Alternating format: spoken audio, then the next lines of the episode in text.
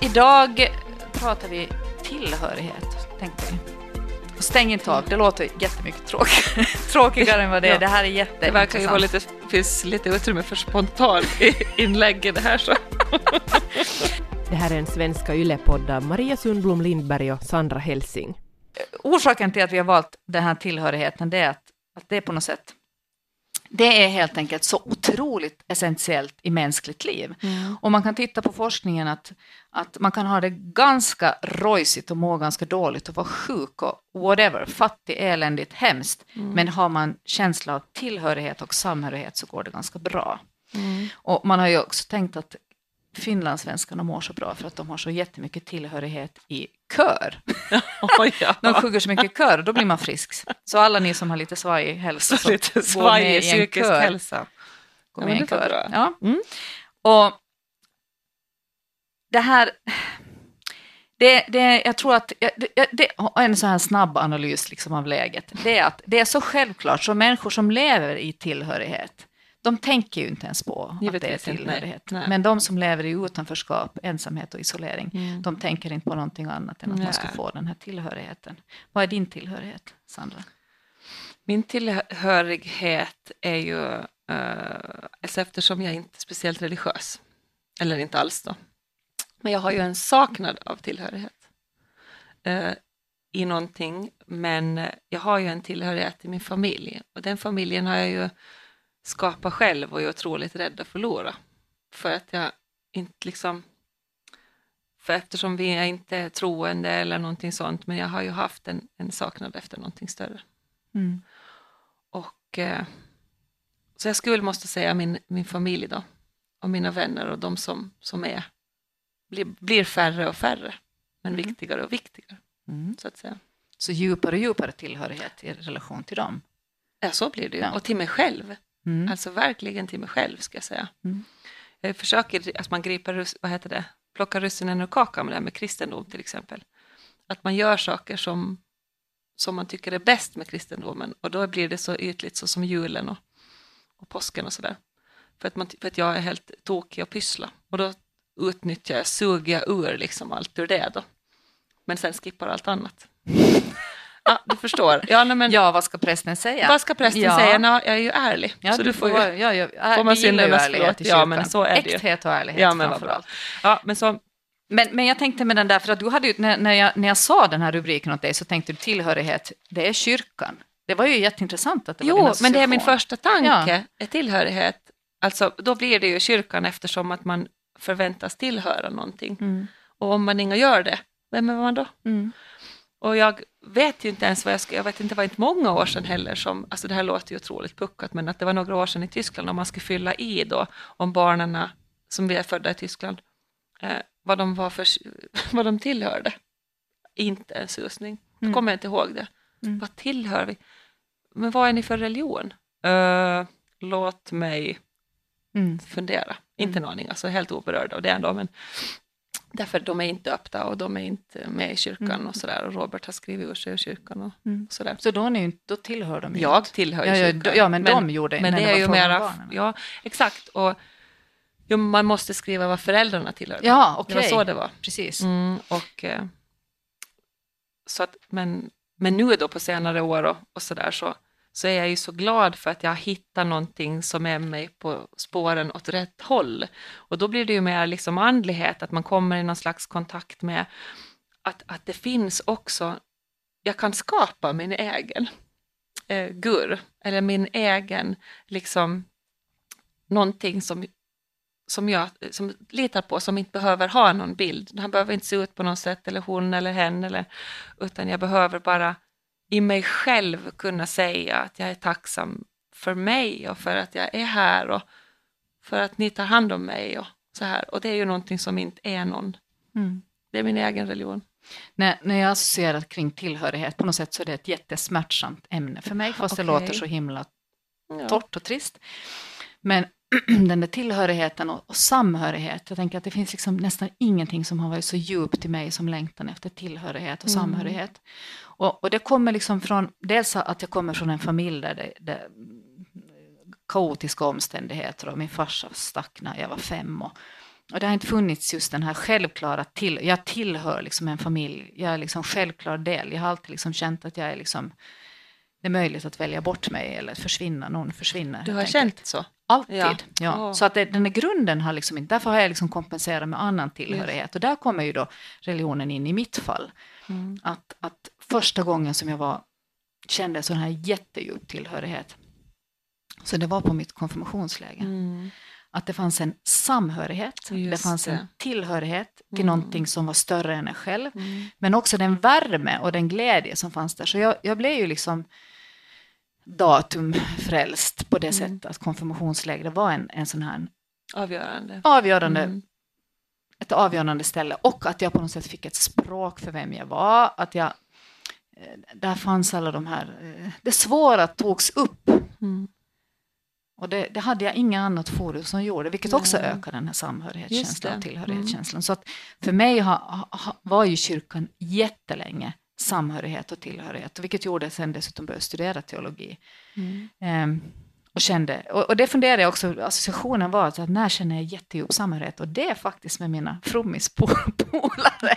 Men i gudstjänst, det här låter ju liksom jättenördigt, men liksom i gudstjänst när vi sitter där och när vi har det här gemensamma på något sätt. Många tycker lika, liksom. Ja, det är inte att vi tycker lika, det är på något sätt att vi förenas till någonting som är så vackert och så fint, att man, det är ju en handling i kärlek när den är som bäst. Men som jag på yoga. Ja, det är säkert yogaklassen. Samma. Yogaklassen med dina polare som är där. Och dina polare känner de inte. Nej. Man behöver inte känna varandra. Nej, man behöver inte känna varandra. Men man måste smila. Och det är det här att samtidigt som jag i kyrkan har känt alltså djup tillhörighet och djup samhörighet, så har jag också känt djup otillhörighet och djup ensamhet och isolering. Mm-hmm. Jag är fruktansvärt... Jag har aldrig känt mig så ensam som i kyrkan. Att där är den där smärtpunkten, och därför har det liksom varit så svårt. Att det var det viktigaste för mig, och det blev det absolut största besvikelsen i den ensamhet som det sen innebar på många plan, på många sätt. Men är inte det också så, för att kunna känna det gärna?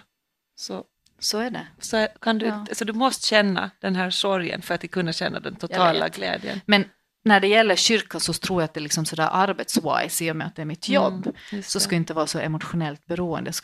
Det ska vara lättare för mig helt enkelt. Så att det här innebar ju sen att jag måste liksom backa från det här. Mm. Det blev så svårt och så smärtsamt för mig på många sätt. Ja. Men i den här tillhörigheten och samhörigheten, för att den ska finnas, så måste det finnas äkthet. Och så måste det finnas kärlek. Och så måste det finnas välvilja och respekt för den andra. Mm. Om inte finns, då försvinner allt det här. Och då spelar inte den här tillhörigheten egentligen någon roll för mig. Absolut. Mm. Men finns det någon grupp som du skulle vilja tillhöra? Vet du? Som du längtar till, som du står och suktar och tänker, om jag skulle få tillhöra det här. Oj, jästas. Så jag har ju alltid... Eftersom jag mår ju otroligt bra när jag får vara kreativ till exempel. Och får vara med kvinnor och också min egen sort. Att jag ska få vara lite tjejig och att få göra saker. Då handlar det ganska lite om spa, utan ganska mycket om förståelse och närhet och sådär, vänskap och prat och få vara så som man är. Och det betyder ju att att någonting för mig som någon säger att är en syjunta skulle för mig vara jätteviktigt. För det att man får träffas och vara med sina egna på något sätt.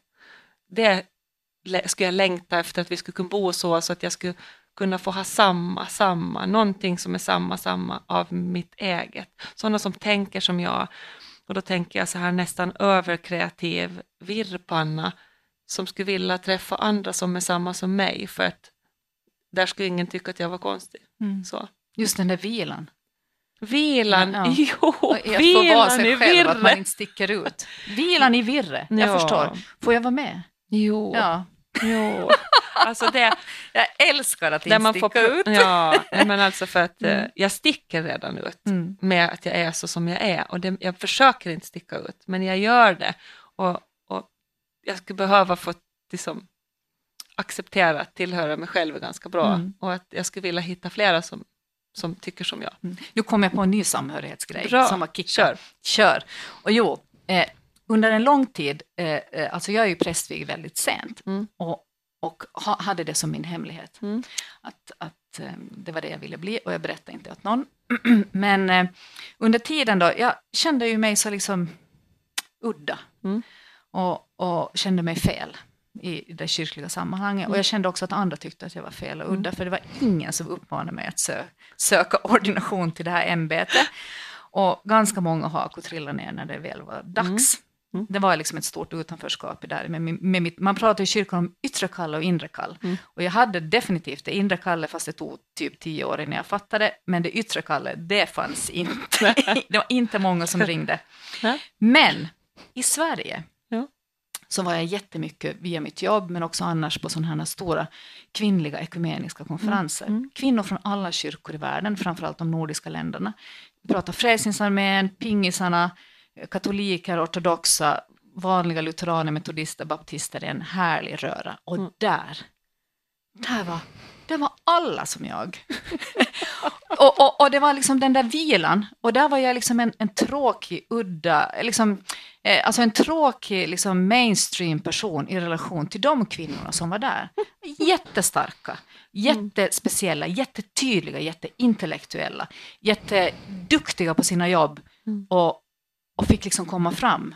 Och det hade jag liksom ingen erfarenhet från det finlandssvenska kyrkan. Att det här kunde vara möjligt. Mm. Och då tänkte jag, då vaknade här att kan de så kan jag. Men vad härligt, fick inspiration där. Och jag såg sådana förebilder. Och jag var där och tankade ända tills jag blev modig nog. Och nu insåg jag faktiskt häromdagen att jag saknar jättemycket den här kontexten. För nu när jag har liksom bytt jobb så är jag inte där. Men det är mitt rätta element. Ja men exakt.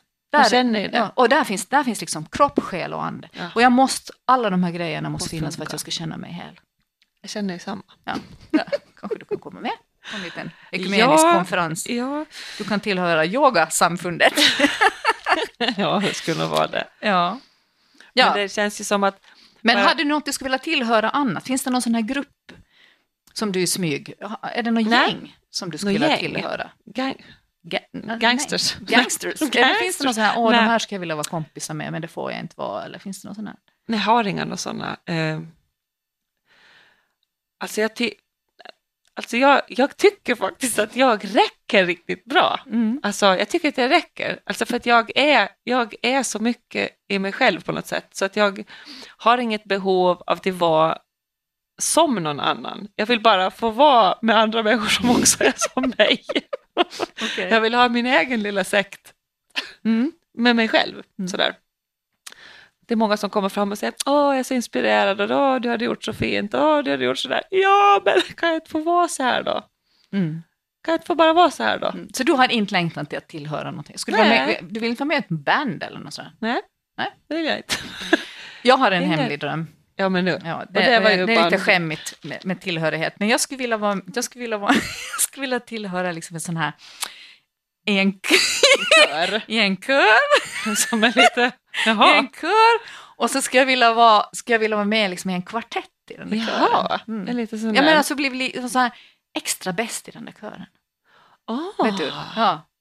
För det har jag aldrig fått vara. För jag har aldrig varit så bra. Och var sådär kaxig liksom. Och jättemusikalisk. Och liksom. Jag har lite swingigt sådär. Ja. Mm-hmm. Men det kommer ju aldrig vara härligt. Ja, det tror jag. Det är en fantasi att då är man jättelycklig. Ja, men det är ju mera som drömmar känner jag. Alltså något tillhörighet. Jo, jag har ju drömmar att göra massa saker. Ja, men jag vill ha en tillhörighet i ett musikaliskt sammanhang som jag behärskar och är bra. Ja. Det är min hemliga dröm. Alltså så då är hindret nu att du inte behärskar det. Typ. att du suger liksom på att sjunga. Men jag tänkte också det här att längta, att skam att inte få tillhöra en viss grupp. Men det har ju inte. Du har ju ingen skam överhuvudtaget. Det är ingen skam i kroppen alls. Det har vi ju konstaterat flera gånger. Men du, tillhörighet det. Vad? Vadå att man inte ska få tillhöra någonting fast man vill? Nej, men lite sådär kanske. Att du inte får vara med i bandet. Men också med vänskap, att det är ju en ojämn, alltså så här att jag skulle vilja tillhöra kanske ett annat typ av kompisgäng, och jag är inte välkommen alltså. Ja, men så, det har jag nog passerat. Alltså, så... Ja, jag förstår att det är jätteomoget det här. Men jag kan känna det ibland, ja. Skulle du väl vara med i ett mitt gäng då? För mitt gäng är jättebra. Det är många som vill vara med i ditt gäng. Jo, jag har ju jättemånga gäng. Jag har ju jättemycket vänner. Det är inte det som är problemet, men ibland så kan jag känna så här. Rub it in. Nej, men jag kan känna liksom att det är bara som en sån här vägg av ointresse att skapa någon slags. Och då blir jag liksom lite så här triggad. Mm.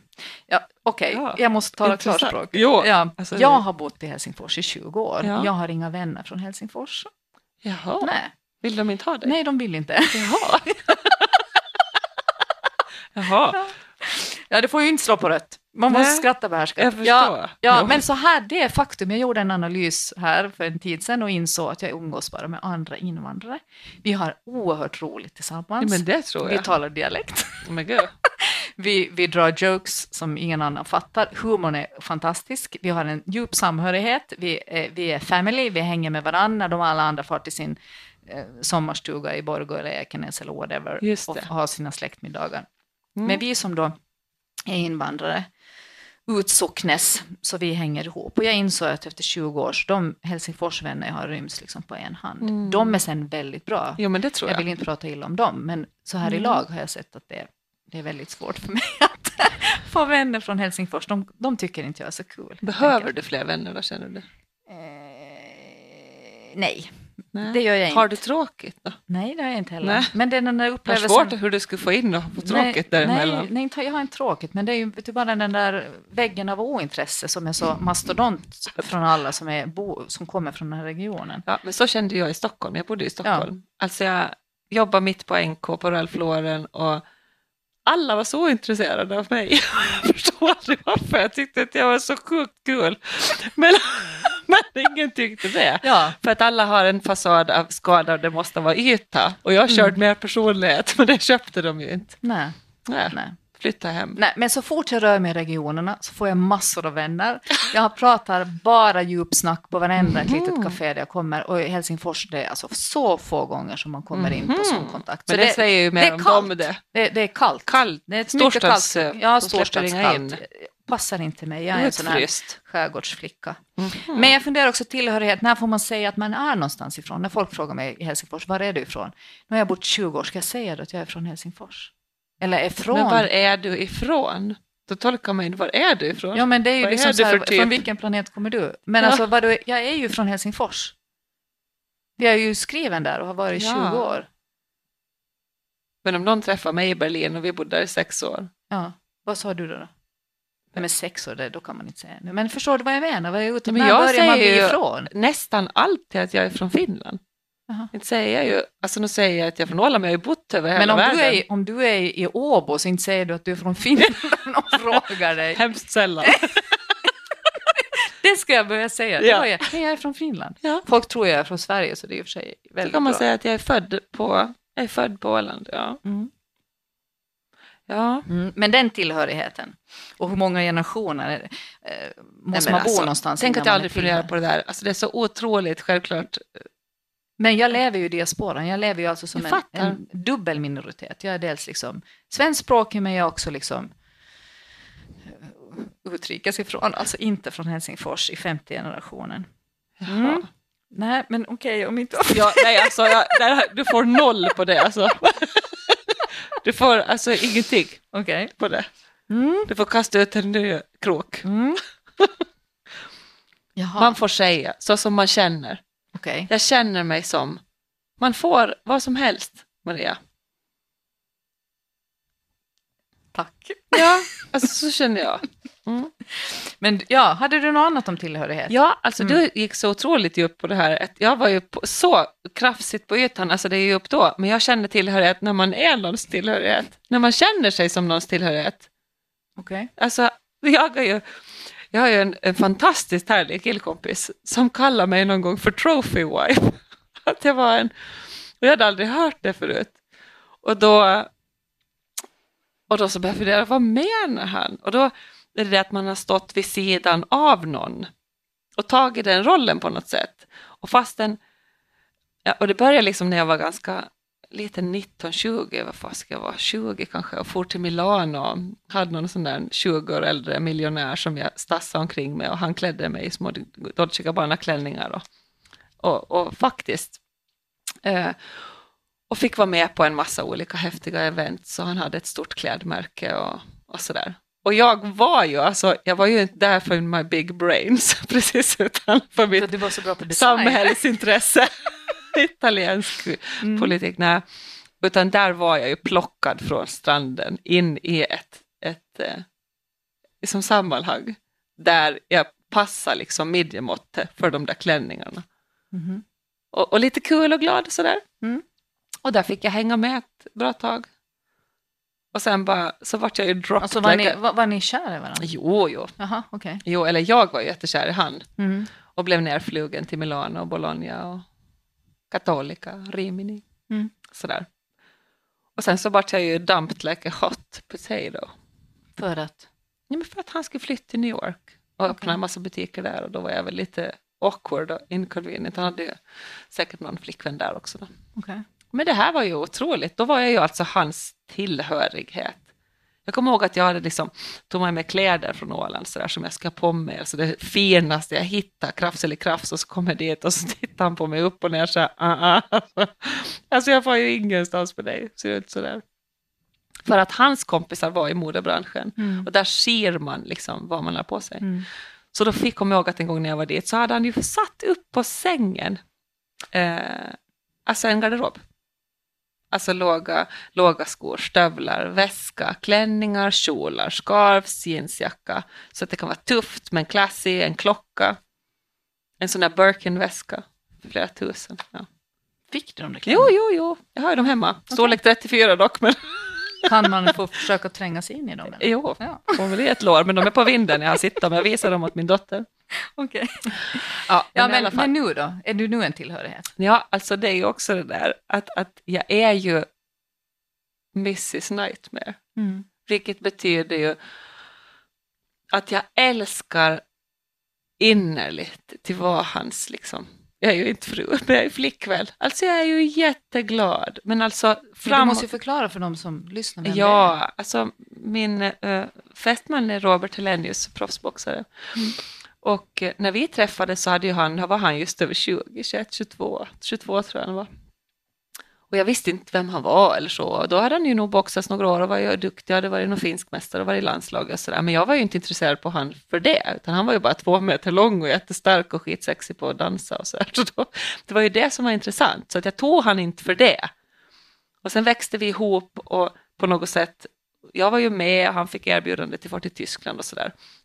Så det var liksom nå för personen, inte för vem han liksom... Boxningen sådär. Mm. Men sen har ju han blivit mer framgångsrik och sådär. Och nu går det ju jättebra och det är jätteroligt. Men nu känns det ju som att fastän han är Nordic Nightmare så är jag lika mycket Mrs. Nightmare. För att man är på något sätt, gör det tillsammans. Att vi är i vårt lag liksom. Mm. Om ni skulle separera, vad skulle hända då med din identitet? Med min? Mm. Den är nog ganska intakt ska jag säga. Mm. Så den har ingenting med han gör ju inte mig, men han gör ju mitt hjärta liksom. Mm. Men den där identiteten tillhöra till eller tillhörighet till? Ja, men jag hör ju liksom till mig och barnen. Och jag är ju tacksam över att få tillhöra han. Eller mer att han tillhör mig. Mm. Och sådär. Och skulle man inte ha han så då måste jag ju fortfarande vara liksom stark för mig själv så att säga. Mm. Så min identitet är nog så pass stark. Han vill ju inte ha någon del av det här vimse och tramse och pyssla och sånt där. Utan det är ju helt mig själv. Mm. Jag tänker att den andra gången som jag blev så där djupt berörd av tillhörighet och samhörighet. Det var ju när jag gifte mig. Alltså. Just det. Mm. Då, i mitt första äktenskap. Just det. Och då kände jag ju för första gången att nu har jag familj. Nu har jag sammanhang. Och vi var som en matriark och patriark. Och vi funderade till och med på att vi skulle ta ett tredje efternamn för att vi skulle börja en ny era. Jag kan inte ens berätta här vad vi hade för namnförslag. För det ena var värre än det andra. Ja, men det var en jätte djup känsla av samhörighet. Vi såg dessutom likadana ut. Och vi tyckte om likadana saker. Men sen var vi väldigt liksom olika inuti. Vi var då så olika så att han slutade ju att vara kär i mig. Mm. Och så skildes vi. Och då hade jag nog en sån här att vem är jag utan honom? Jaha. Jag var ju inte en tillhörighet, men han tillhörde mig. Mm. Och mitt och det som jag älskar mest av allt, att leva i familj. Just det. Med honom. Mm. Och då var det en vän som sa till mig att han har farit, men allt som er familj har gjort, det har ju du kvar i dig. Precis. Alla era traditioner och allt. Det går ju inte för att plocka den. Nej. Mm. Och då fattade jag det att familj, det var ju jag. Mm. Det var jag som har lussar, det är jag som har fixat påskgrejer och det är jag som har ordnat midsommarfester och det är jag som har stått ändå för den. Och allt det här kan jag fortsätta med utan honom. Jag förlorar inte min familj. Så är det ju hos oss också, givetvis. Ja. Och inte det ju... Men jag tänkte att vem är jag utan honom? Men jag var ju de facto jättemycket utan honom. Ja. Fast det var just hemskt. Det. Mm. Nej, men för då är det ju... Jag sa att Robert var borta igen nu en vecka och varit ute på resa och sådär. Och jag är ju van att leva utan han. Och jag sa att det hellre får han vara borta och att man har bra feelings än att han är hemma och är helt tom. Mm. Sådär. Att det klarar jag nästan inga av. Utan jag måste ha han i hjärta, att han är med. Att han liksom, att man känner den där som, tryggheten och att man vet att man liksom... Den här på något sätt tillhörigheten att vi är i balans och vi är i fas och vi mår bra. Då kan han vara var som helst i långa tider. Men jag klarar nästan i nästa outhärdligt att han är hemma och jag inte känner någonting. Mm. Så kan det ju vara också periodvis när han är lite avtrubbad i sina boxningsperioder. Sådär. Men det är verkligen tungt då när han är hemma. Vi pratade om det några väninnor häromdagen också om det här med att ens identitet, alltså det här, vad associerar man sig starkast med? Och då märkte jag att för dem var yrkesidentiteten jätteviktig av just den här tillhörighet. Jag tillhör ett lärarskrå, jag tillhör ett terapeutskrå, jag tillhör ett forskarskrå, bla bla bla. Det hade ju aldrig varit för mig. Mm. Att tillhörigheten för mig har nog varit jättestark till min familj, till mina barn. Ja. Samma här. Ja. Ja. Då kan jag ju känna mig lite sådär backlash kvinna. Att jag är inte så driven och jag är inte så ambitiös och jag är inte allt. Utan, men sen tänker jag någonting att det är lite sådär. Hela ens vuxna liv, så här paradoxalt är det tycker jag. Mycket av ens vuxna liv så försöker man ju att reparera eller ersätta det man inte fick de 20 första åren. Mm. Och nu är ju livet så, nu har jag inte haft tid för det här akademiska så mycket. Jag har visserligen 3 utbildningar, men jag har liksom det här med yrke, det är liksom, jag är fortfarande på att jobba med grundtrygghet och grundstruktur och tillhörighet. Mm. Och när den är fixad, vilket den börjar nu bli, så nu känner jag att nu finns det. Mm. Sen har jag ju haft så små barn så otroligt länge, i 15 år. Ja. Så det har inte liksom varit läge för karriär. Den akademiska luckan är förklarlig. Ja. Jag förstår. Ja. Nu är det ju typ 3 minuter kvar på den här podden. Och jag har en jättelång lista på tillhörighet som jag skulle diskutera. Men det kanske måste bli ett eget poddämne. Och det är, vem har rätten att kalla sig för finländare? Tillhörighet i ett land. Vad har vi för rätt att stänga dörren ute för dem som vill bli finländare? Det är ju ganska hårda bud. För mig är det ändå ett extremt stort frågetecken att ett land... som Finland, som för typ 70 år sedan själv har varit ett djupt beroendeförhållande i Sverige där vi bad om hjälp. Kan ni ta emot våra barn för att vi är liksom rädda att de far illa, de får ingen mat, de får inte föräldrar som tar hand om dem, kan ni hjälpa? Så säger Sverige absolut välkomna hit och dit för då 100 000 krigsbarn about. Att samma land 70 år sedan har glömt det här. Glömt att när någon är i blåsten, när små ungar inte har kläder på kroppen eller käk. När familjer håller på att gå upp och omkring i Medelhavet för att de har ingenting att kvar i sitt land på grund av krig och annat elände. Att vi säger, tyvärr, det är fullt. För mig är det den viktigaste politiska frågan just nu. Absolut. Ja. Ja. Jag är med. Ja. Jag är med. Ja. Det är en vapendragare här i vimset. I Mammapolis. Sandra och Maria. Ja, for president. Det är bra, yes, det tar vi. Det kör vi. Hej då.